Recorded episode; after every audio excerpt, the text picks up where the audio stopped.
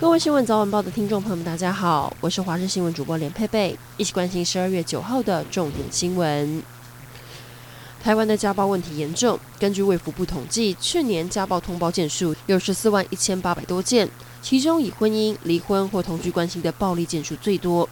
研究显示，在家暴环境长大的孩子容易被影响，长大之后成为家暴被害者或是加害人的比例是一般人的五到十倍。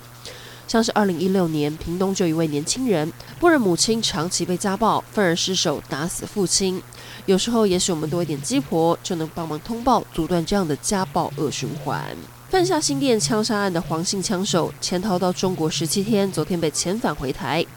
还记得上个月二十二号，这名枪手在新店以行刑式枪杀了咖啡豆贸易商，两次变装，还把凶器丢在机场边。犯案后短短四个小时就出境，逃到厦门，入境当地的防疫旅馆。不过隔离期满后，遭到中国公安逮捕。防疫期间采朱雪章模式，有两名刑事局的干员不入境，直接在机口接人的方式押回。但昨天晚上六点半抵达松山机场的时候，嫌犯又因为癫痫发作，紧急搭救护车送医。现在要等到他的身体状况稳定后，再做后续讯问，以厘清详细案情。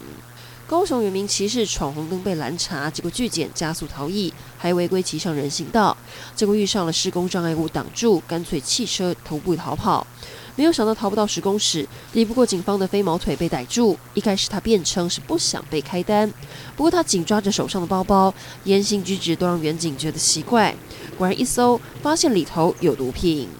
美国开了第一枪，宣制抵制北京冬奥之后，最新加入抵制行列的就是美国重要的盟友加拿大。加拿大总理杜鲁道表示，为了表示对人权问题的关注，因而决定不派外交代表出席。英国首相强森也已经表态跟进，加上澳洲、纽西兰，如今五眼联盟的外交代表都将缺席冬奥。新型变种病毒 Omicron 传播速度快，根据世界卫生组织调查，Omicron 已经在全球五十七个国家跟地区现踪。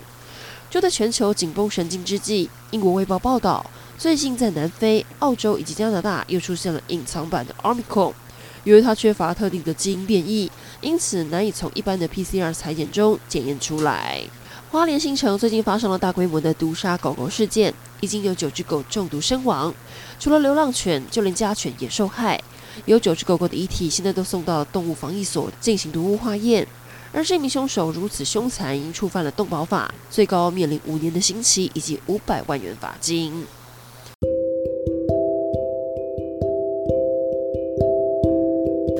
以上整点新闻，感谢您的收听，我们再会。